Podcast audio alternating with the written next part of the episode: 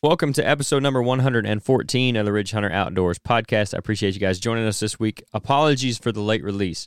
I had to reschedule with Austin a couple times, but this is when we were able to get it out to you guys. So thanks for tuning in regardless.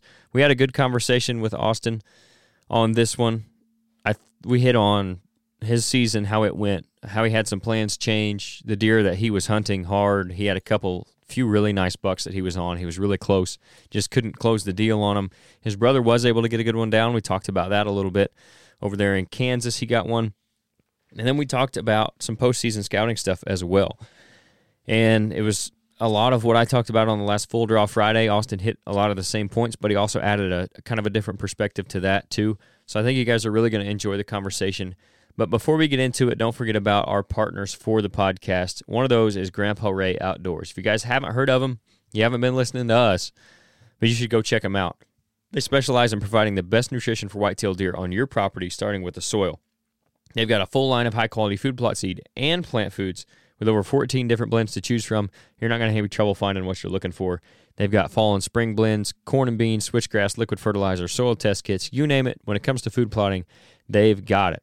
They're not just about selling their products, though. they were started in 2015, uh, but John has been in the seed and nutrition business since 1991, so he has a ton of knowledge about this kind of stuff, and he's going to use that to answer any questions you have about what blends would be best for your specific property. That way, you can achieve the best results possible. So, if you have a question, you can just call up there to him and ask. You're going to talk to a person, a real person, and you can go through your scenario with them, what you're looking to achieve, what you're wanting to plant, maybe some different ideas you have, what kind of soil you got, where you're at in the country, and they're going to tell you what will work best for you wherever you're at. Like us, John and his team don't believe in a cookie cutter approach to wildlife nutrition, so they're going to treat you and your situation individually. They're not about a fancy label or package either. They're just about good quality seed and taking care of their clients, as you can see by just the way they take care of their customers with their service. We've used their seed blends on client properties in the past. I don't know how many pounds of their seed we put down. It's been a bunch. Um, the results have always been as good as advertised. Obviously, we use them on our own properties as well. Going to continue to do that this year as we go into another season, another planting season. If you guys want to check them out, go to grandparayOutdoors.com. Use the discount code RHO Podcast. It's all lowercase, no space, and you get 5% off your order there. We're also a dealer for them. So if you want to save some money on shipping, send us a message to the website or our Facebook page or just stop by the shop up here if you're local, and I'll get you some stuff ordered. Now, if you're if you don't have anywhere to plant food plots, but you're wanting somewhere to plant them, you're wanting your own piece of ground to manage and hunt and have your some control over your own deer herd, you need to talk to Rodney Hawkins. He grew up hunting and fishing in Southern Illinois, and he's now putting that love for the outdoors into selling recreational properties as a land specialist with Midwest Farm and Land. Now, Midwest Farm and Land isn't your average real estate company. They do sell residential properties as well, but their main focus is recreational. Now, Rodney himself sold around $7 million worth of properties last year for Midwest Farm and Land. They've got agents like him all over Illinois, so they're really a local company with a national reach. So no matter where it is in the state, they're going to be able to find you a property. And if you have one that you're looking to sell, they've got buyers all over the state as well. If you want any more info on them or what might be available or getting your property listed, you can call Rodney directly at 618 925 3153 and he'll get you taken care of. He's also got his own company called RG Outdoors. He's got products from Radix Hunting. He has Tactacam trail cameras. He's got camo dust. He's adding new stuff all the time as well. So if you want to keep up with that, or if you're interested in anything he already has, go over there to Facebook page, RG Outdoors. You can follow him there. Send him a message through that. You can email him at rgoutdoors at yahoo.com, or again, just call Rodney directly at 618 925 3153. Make sure to let him know that we sent you over there. Our social media is Ridge Hunter Outdoors. That's on Instagram and Facebook. We do have a Facebook group called Ridge Hunter Nation. That's a private group for the people who listen to the podcast. Use it as a regular hunting group. I'll put stuff in there like I just put in there. We're going to have Sean Lundy coming up soon. So if you guys have any questions for him, drop them in the comments there. You guys can have input on the podcast. If you got guests that you want us to talk to, if you have topics you want us to cover, if you have questions for us to answer, any of that stuff, you can ask us in the group. And again, just share your hunting successes, failures, stories, whatever it is. Um, we'd love to see it. Any feedback is appreciated as well. Our website that I mentioned earlier is ridgehunteroutdoors.com. You guys can contact us through there. You can also find all of our merchandise for the podcast. We're going to have some fall pursuit stuff coming up soon. And our Ridge Hunter Outdoors food plot blend is there as well. We're going to have some orders coming in for that soon. So if you guys want some, make sure you get your order in. You can buy the individual two pound bags on through the website. If you want to order in bulk, though, just send us a message either through the website or through our socials, and I'll help you out there on a little better pricing on the clover and chicory. And and, and that's a clover, two types of white clover. It's New Zealand white clover and Ladino white clover. It's got 10% chicory as well, and there's 5% alfalfa. So it's a great blend for deer. They love it. They're going to eat it all. Even I mean, if you plant it in the spring, they'll eat it all summer. They'll eat it all fall as well. So if you're interested in that or anything else on the website, you can use the discount code RHOPOD. That's all caps, no space. And you get 10% off there. If you're listening on Apple or Spotify or anywhere else that lets you do so, make sure you rate and review. We appreciate that. Our YouTube channel is Ridge Hunter Outdoors as well. That's where you're going to find the Fall Pursuit Show. Any of our other video content is going to be on there. You guys can like and comment on that too. Make sure you subscribe. We're up over 4,000 now. Our goal for the year is 5,000. So help us out there. If you guys haven't subscribed to the YouTube channel, go over there and do that now. You can find the podcast on there as well. So let's get into the conversation now with Austin Stone from Tactical Approach Outdoors.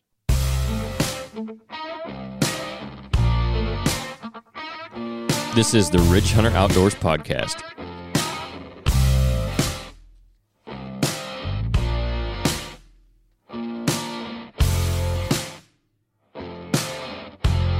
Okay, so Austin is back with us, coming off another deer season.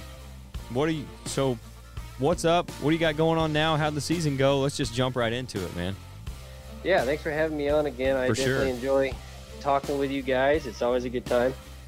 Um, man, this year, this year was a tough year. It's a little different Mm-hmm. kind of a year, and um, but at the same time, you know, for me personally, it was a pretty decent year. So um, um, this weekend, I'm getting back out to Kentucky. Going to start the the postseason grind Yep.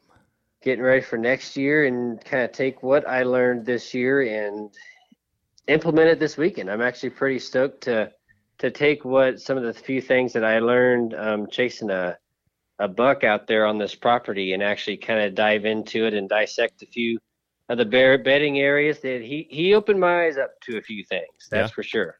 Cool. Yeah. Yeah, I, I would definitely want to kind of get into your season, but I know we're going to keep it a little short. But I want to get into the postseason scouting thing too, and like where you're starting and what you're looking at over the next couple months. Because I actually just did an episode last Friday or Saturday on that, so I want to get into that too. But oh, okay, perfect. going into this year, I know last time we talked to you, um, the plan was you were going to get around to a few states and try to do the slam thing. I know with Yep. with work and some stuff, um, a lot of that got pushed aside for priorities, right? Yes, Um, sir. But how did the season go overall? I know you had some sweet video of an elk that snuck up behind you at the very least. Oh, dude, that that was that was wild. Like that that was towards the end of the season. Mhm. Um, um, this property I've been hunting in Kansas, I knew it had some elk on it, but I I hadn't ran into any just yet. So so that that was pretty wild. I, I heard it crun- crunching through the the weed, the um, trees coming in behind me because they had to go through some brush. Sounded like freaking Bigfoot was walking in behind me. I'm like, I bet it did. what the heck? What the heck is coming behind me? Like this had to be actually absolute mega giant or something else. Right. But um, no, it was actually really that really nice bull, and um, I couldn't hardly see it because it was it was directly behind me, so the tree was kind of blocking my view. So um, I took a guess. I thought he was going to. You can um, kind of see it in the the GoPro footage. I love that super wide view on the GoPro. You can get Mhm. a lot Mm-hmm. and um, you can see where he actually stopped and started looking at me. But I thought he was going to continue kind of to my left, so I was I was slowly trying to get my camera in in in turn, hoping he was just going to continue walking past me, and he never he never did. He stopped and just looked right at me. Yeah. I mean, he couldn't have came in any more right behind you either. Oh no! I mean, he, he came in directly behind me. Yep. I mean, he yeah, he couldn't have came in more perfect like that. That's for sure. Mm-hmm. So Yeah. that that was a really cool experience. You don't get to see that very often chasing deer. For sure. yeah. Especially in the Midwest. Yeah, especially in the Midwest, right? Yep. Yeah, that doesn't happen very often. No. So, So, we'll that, back that up. That was a first. Yeah, that was we'll- a first. We'll back up to a state that another Midwest state that does have some elk. Uh, your Kentucky trips, how did Yep. they go? I know you you were kind of on them early as far as your cameras and stuff go. Yep. But how did all that pan out, and and how much were you able to get down there and actually uh, get in a stand? Um, so we made our opening week trip happen, Mhm. and and that that was the only time we were actually really able to get out on stand. Um, we made one more trip. I think it was the second weekend in October Mhm. to adjust some cameras, do do some scouting, and um, do a do a couple hunts. Also, just just staying mobile and just trying to learn a few other things and really trying to get ready for a possible December hunt, which we never ended up being able to achieve. Mhm. So, um, but I, I, from what the cameras were showing, we were pretty solid on a couple dandies, Yeah. and and it was really interesting, and and just kind of barely missing them. So I, I had it had it dialed into um, specific a certain specific bedding area and maybe a couple bedding areas even and just trying to get an idea of how he was using the property the good thing about this particular property was it has a lot of food options Right. which is good and bad all at the same time you know because you it's really hard to narrow down a, a limited resource at that point Mm-hmm. You just have to keep adjusting to what they're preferring for their food. Mhm. So, and this was also the first time that we've been on this property that they have planted the way that they planted this year. So that, that was also a first in trying to adjust to um, the new planting strategy that they were putting in place. Right. So um, that that was kind of it was kind of fun actually seeing how the deer were adjusting to it as well. Mhm. But um, um, I mean, you were talking We were- right there even about that. Sorry to cut you off, but good. that limited resource, like this Yep. year with the acorns, the acorn crop that we had, Yep. like that made that really tough because it was like, I mean, they had acorns almost all year round, and Yeah. then you know, obviously with the crops and everything too. But I think that's part of the reason this year was pretty tough.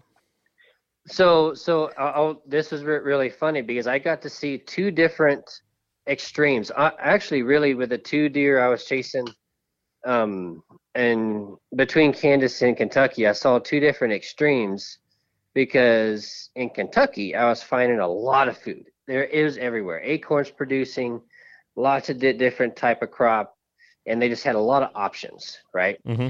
And then in Kansas, where I was hunting, I couldn't find a producing oak tree to save my life, Really?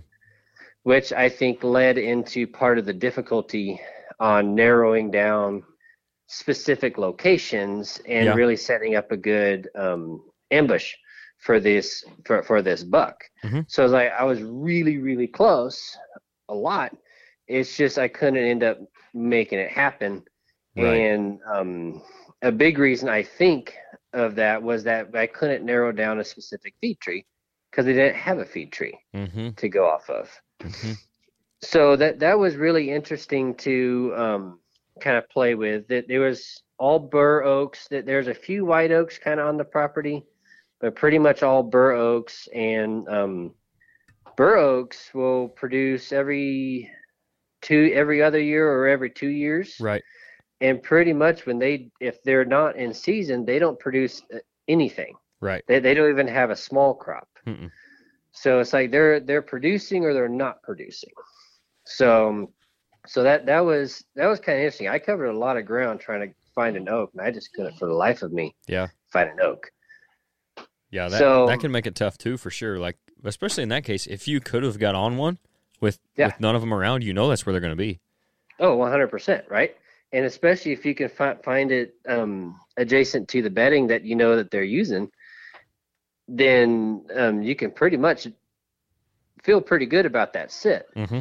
So that that was the that was the difficult part about the the Kansas side compared to the Kentucky. Yeah. And uh, another extreme here for you, the um, Kansas deer compared to the Kentucky deer had an extremely large home range. Mm-hmm. We're also talking ve- very different terrain and vegetation You know, it was a lot more, obviously more prairie Right. with ditches compared to Kentucky being a lot more heavy Mm-hmm. hardwoods and dense thickets and stuff like that. Yep. So it was this buck I was hunting in Kentucky kept a very, very, very small home range all year. Where this part, the other buck I was hunting in Kansas was very large Yeah. home range. Yep. So that that was the that was the other extreme that I was playing with. So it was a very fun year actually, kind of chasing these two deer and learning from them. Even though I didn't put one on the ground, it was it was a lot of fun learning from them. Yeah, that's what I was So going to say. very- yeah, Just having the two different opportunities to learn two different types of hunting, hunting two different places, like totally opposite situations, basically, Yeah. and just trying to figure it out. One, it's not like you can do one thing and say, okay, this worked here. Now it'll translate to this place. Like some of those things, you know, obviously there's things that are going to translate, but this is something we talk about a lot with like the guys out east in the big hardwoods and in Pennsylvania and even up north in Michigan and stuff like that. Like it's just a totally different type of hunting, and until you Yeah. do both of them, it's hard to really appreciate the difference and the different strategies you have to use to be successful. that's true. That's true. And and you, you know, and that that's something that idea is also something that has led in what led into the idea of the whitetail slam and the whole purpose behind it Mhm. was was getting to multiple as many different states as possible but choosing states with different styles of hunting requirements Mm-hmm. you know di- different vegetations different terrains and and really kind of ha- forcing yourself to think outside the box where a lot of the mid a lot of midwest states you know you could go and pretty much hunt very much the same Oh yeah, type of terrain and vegetation from state to state if Yep. you it's pretty easy so but the the plan with the whole with the whitetail slam was actually to kind of change that up and not only to challenge myself but just to learn and create a kind of a fun viewing experience as Mhm. well just just hitting different something different in every state a little bit of variety. Yeah. yeah yeah 100% just a variety Yep. So you weren't obviously you weren't able to get one on the ground this year. You got on some nice Mm-hmm. deer, like we said. You were really close, I think, in Kentucky to those deer opening weekend. Um, you had I that was. one or two really nice deer in Kansas that you were on. Uh, Mhm. But your brother, he shot a nice one this year. Yeah, Dakota shot a nice one th- this year. He, um, I think it was the Monday uh, after opening weekend. So we, we hunted opening weekend with our, our typical deer camp, and then he came back and hunted Monday. Mhm. And um, he ended up shooting this re- really nice buck in a in a thicket. He snuck into a spot he'd never been to, took his 30-30, sat on the ground, and made it happen. Yeah, So it was awesome video too. Yeah, it it shows you though. It shows you in those thickets how fast it can happen. Oh, absolutely. You know that that, that video re- really just showed just how fast it really can happen in in a scenario like that. Mm-hmm. And you can be as locked in as you need to be and dialed in and paying attention, and still in those areas like that, like Yep, just in a second, he can be. one hundred percent, You can be looking to your right, look over to your left, and look back, and bam, there he is. And one hundred percent. have no idea And how he got there, how you didn't hear him, all that stuff. Yeah, I mean, he'd just be right there. Yeah, right. It's they're honestly they're really impressive animals. When, when Mhm. you when you see them do that and you experience them do that, just completely sneak in on you. hmm it's and they're not small animals either and what what they're walking through you didn't hear a thing Right. i mean it's it's really impressive Yeah, no doubt. And even like frosty morning where you should be able to hear them coming, or it could be dry sometimes, and it's like, how how did I not hear that thing coming? And then Oh, it's yeah. right there. Oh, and yeah. that the worst feeling is when they're right there and they're looking at you oh yeah because they I caught you like looking back or something like that because you didn't know they were there. That's that's the worst. yeah I, I had I had a really big deer in South Dakota do, do that to me a while back. Mm-hmm. Is is what one of those situations where I mean, you a, a mouse would have made more noise than this deer did coming Right. in. I mean, the, the the leaves there was dead calm and the leaves were crunchy. It was thick leaves and it was just I should have heard him coming, right? Mm-hmm. Not a thing. I look behind me and all, and all I see is just a mega rack standing 20 yards behind me looking at me. I'm Mhm. like, oh crap. yeah. Yep. And then other times they sound like that elk coming through there, you know? Oh yeah, 100%. Yeah. yeah. It's it's it's wild how quiet and how loud they can be, but uh kind of transitioning now into the postseason, and I'm sure we'll have you on again. We'll we'll get into Yep. some more of the season stuff as well one of these Yep. days. But I want to talk about what you're doing right now, especially since you're doing a lot of public land stuff, and this will Mhm. translate to private land as well. The scouting Mhm. aspect of it absolutely can. What are you doing for the next? I don't know, month and month to six weeks as far as scouting goes. What are you looking for, and why do you think it's important that you're out there scouting this early in the off season versus just waiting till summer, like I think a lot of guys do, and even some of them not even then. But like, Yeah. why why do you think it's important, and what are you what are you looking for out there? So part of what, what I learned that this year, I, I'm actually going to kind of pivot a li- little bit of my fo- focus on um, certain features over other features that I have focused on in the past. Mhm. So what, what I'm looking for right, right now is honestly anything and everything. I mean, you can pretty much predict next fall's mo- rut movement based off of what you find right now. So if you find huge community scrapes, clusters of scrapes, converging trails, um, possible feed tree situations, Mhm. um, what did the farmers plant last year? Um, you, you can also use right now as a time to kind of see what parts of the property they're using the most. Mm-hmm. So um, where they're they're kind of focusing their efforts after the entire fall has gone through, right? But what I'm going to start focus on focusing on a little bit harder is actually dissecting these bedding thickets a little bit better. So I've I've worked them a little bit in the past, and I've Mhm. really worked the the edges of them a li- little bit more. But there's certain thickets that I'm actually going to purposeful, almost grid search this this spring Mhm. to understand exactly what they're doing inside that thicket. Because if I can truly understand inside what they're doing inside that thicket, I can understand how to hunt the perimeter of it better Right. right? Yep. So, and, and and what I mean by thicket, I'm not talking a one acre thicket. I'm talking a a 35 to 40 acre thicket. Right. So, so we're not talking something where you could sit a corner and kind of see what's going on. Mm-hmm. You're going to miss a lot Right. of of what's happening inside or on opposite sides of that thicket, you know, depending on what how the deer are using it. So so I'm really going to focus on getting into these thickets and honestly right now is the only time you can Yeah. get into them. Uh, any disturbance you make right now, I mean, one more than likely the buck you're after is not even going to be there Mhm. right now. He's shifted off to some other location for winter food.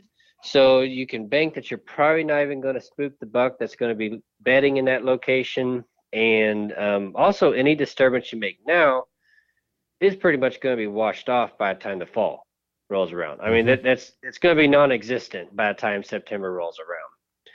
So my my job right now, how I how I do this is I map the area right now, and then what what I do is come summer, if you can use trail cameras, use trail cameras, but locate the bucks, right? Mhm.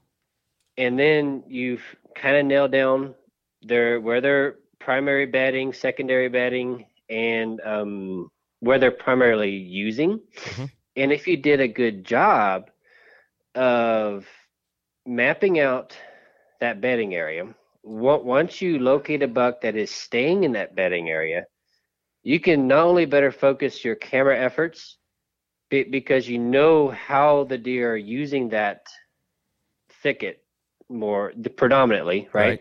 You pretty much know how they're using it.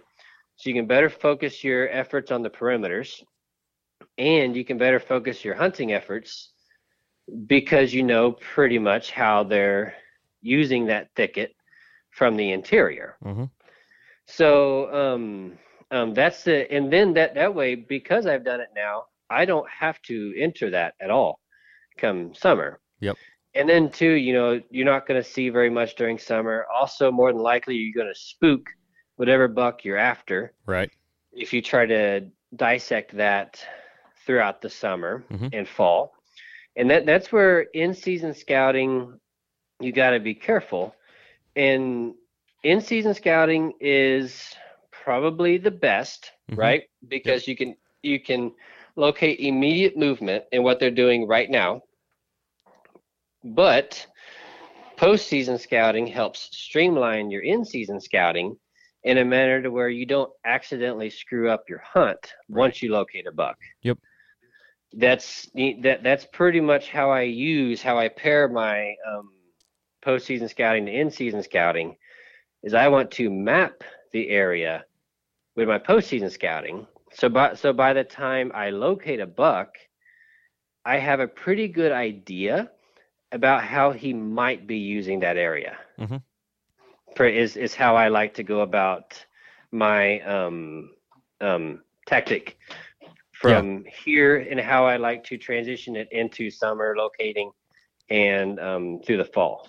Yeah, and you hit on a few things that, like I was talking about, uh, the, a few points that I made, even, uh, and then a big one that I like there is you're talking about getting in and seeing how they're using a certain area that you can't get into during the fall, and then that helping you hunt the edges of it. That makes so much sense, and I think that probably does get overlooked a lot.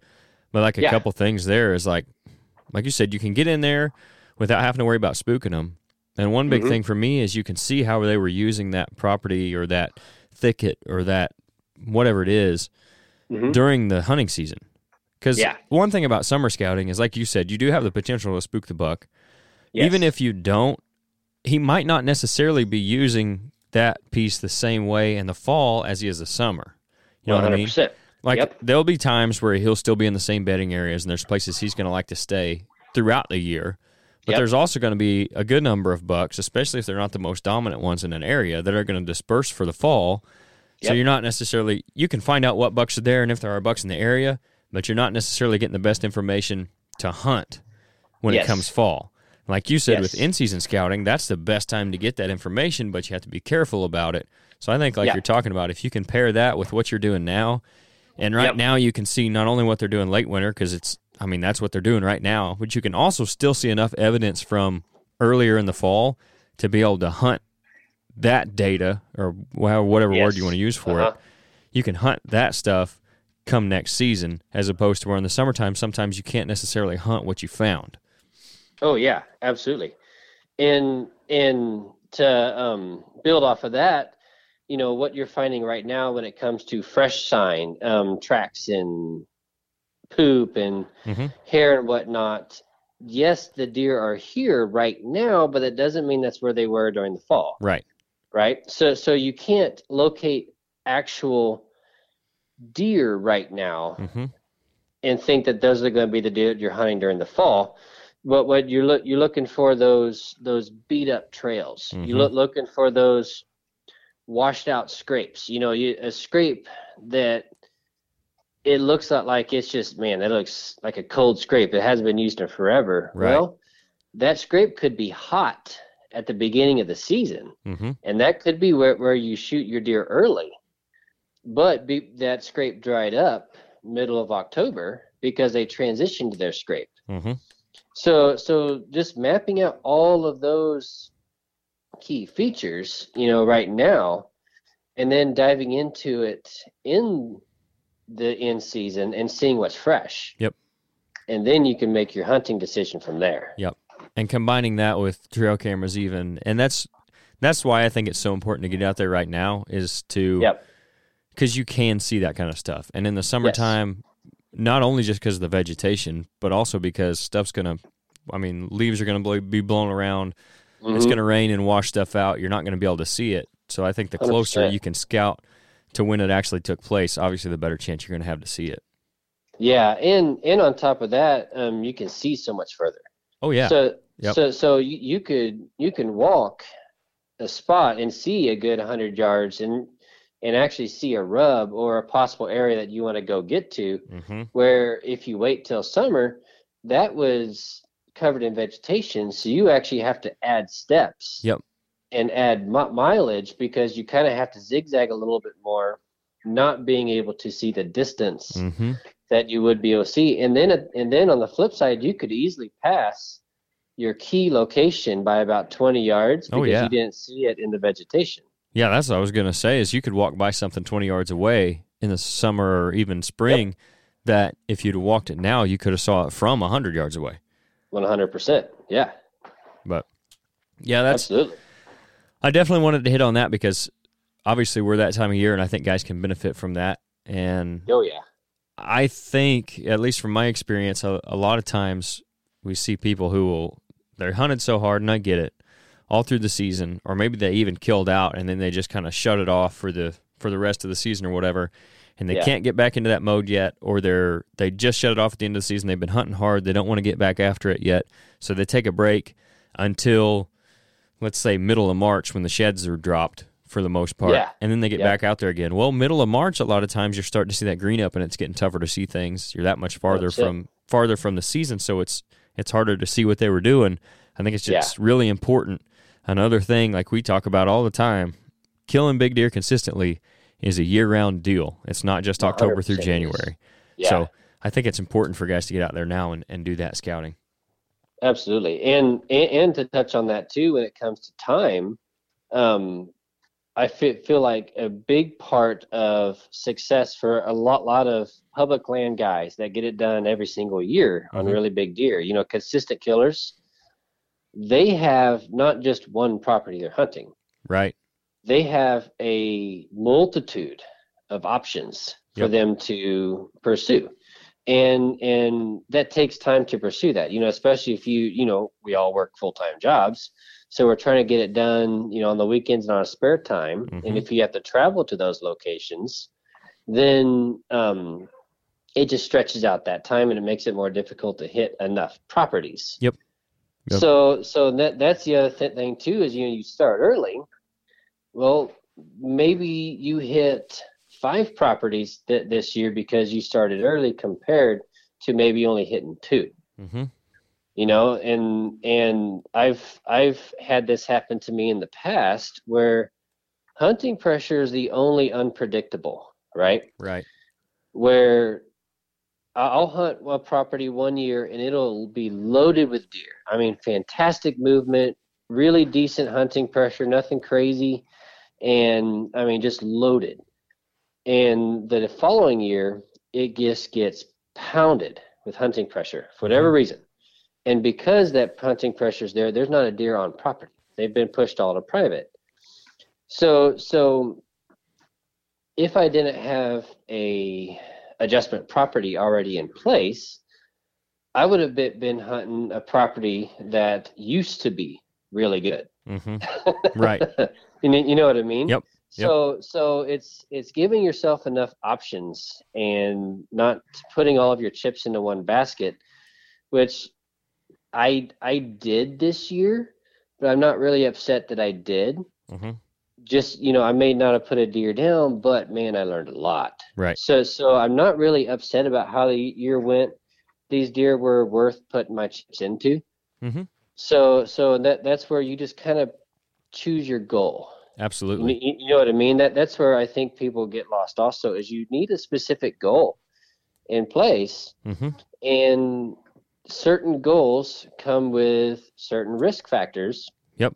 And one thing, if you're going to chase a couple deer because they're really big and they're worth chasing, there's a decent chance you don't shoot those bucks. Yep. And you eat tag soup for that year. Yep. You know, and I think too a lot that's people look past the fact that that does happen Right. and that's actually okay. yeah. Absolutely. You, you, you know what would you would you ra- rather just settle and shoot a smaller buck even though that wasn't your goal or are you you're like I'm to learn as much this year whether I shoot him or not I'm to learn as much as I possibly can and then next year it'll will it'll significantly help me for next year Right. you know and so it's just as a personal thing that's what you have to do as a hunter is just let that be your your own thought process. You don't let other people on social media dictate that goal setting process. Yep. And I think you set your goals like you're saying and then along with your goals you have to set your realistic expectations. If your goal 100%. if your goal is to shoot a mature buck or to kill this one specific deer or one of a few specific deer, you got to Yep. have realistic expectations that like there's a good chance that won't happen. And then Yep. like you're saying, you don't have to say it was a failure of a season just because you didn't get them killed. Yep. Take the information and what you learned and everything and put it towards next season, and then you've still had a successful season. A hundred percent, and and that's a th- thing too. You know, being realistic, I knew that, that there was a decent chance that I probably eat tag soup. I may get really close on this deer, but I Mhm. might eat tag soup this year. Mhm. And um, you know, obviously, if a a mature buck came by at close enough, you know, shooting range that you know I wasn't going to let him walk. I wasn't going to be so closed-minded to to harvesting a mature buck, even though I was after one specific deer, Right. right? That, but um, but I was going to at least give this one deer an opportunity. Mhm. You- So so yeah, and and what and what you take from it is what matters. Yep. And when you when you talk to a lot of guys and you hear their stories about, you know, um, when they do chase a specific buck, it could be a couple year journey. Oh, absolutely. And a lot of times it is. Yep. No matter what, if you're hunting ultra managed private ground or public ground, hmm most of the time it takes you a second. Yep. So, um, yeah, no, it's it's really enjoyable, and I- and my thing's all about the chase. I'm I I just enjoy the chase. Yep. Of these deer, so that that's really where I enjoy it, and that's what that's what gets me into this scouting frame of mind. Mm-hmm. Yep, absolutely. So I think that's a good place to leave it as any. We're running short on time, so like I said, we'll get you back on again sometime in the next Heck yeah, man. in the next few months or so. I'm sure we'll talk some more scouting stuff and some more about the season and the season ahead because by that time they will be turning the page and looking ahead. So I appreciate your time tonight, jumping on with us, and uh, I'm looking forward to doing it again sometime soon. Yeah, sounds great, man. I appreciate you having me on, and I look forward to our next conversation.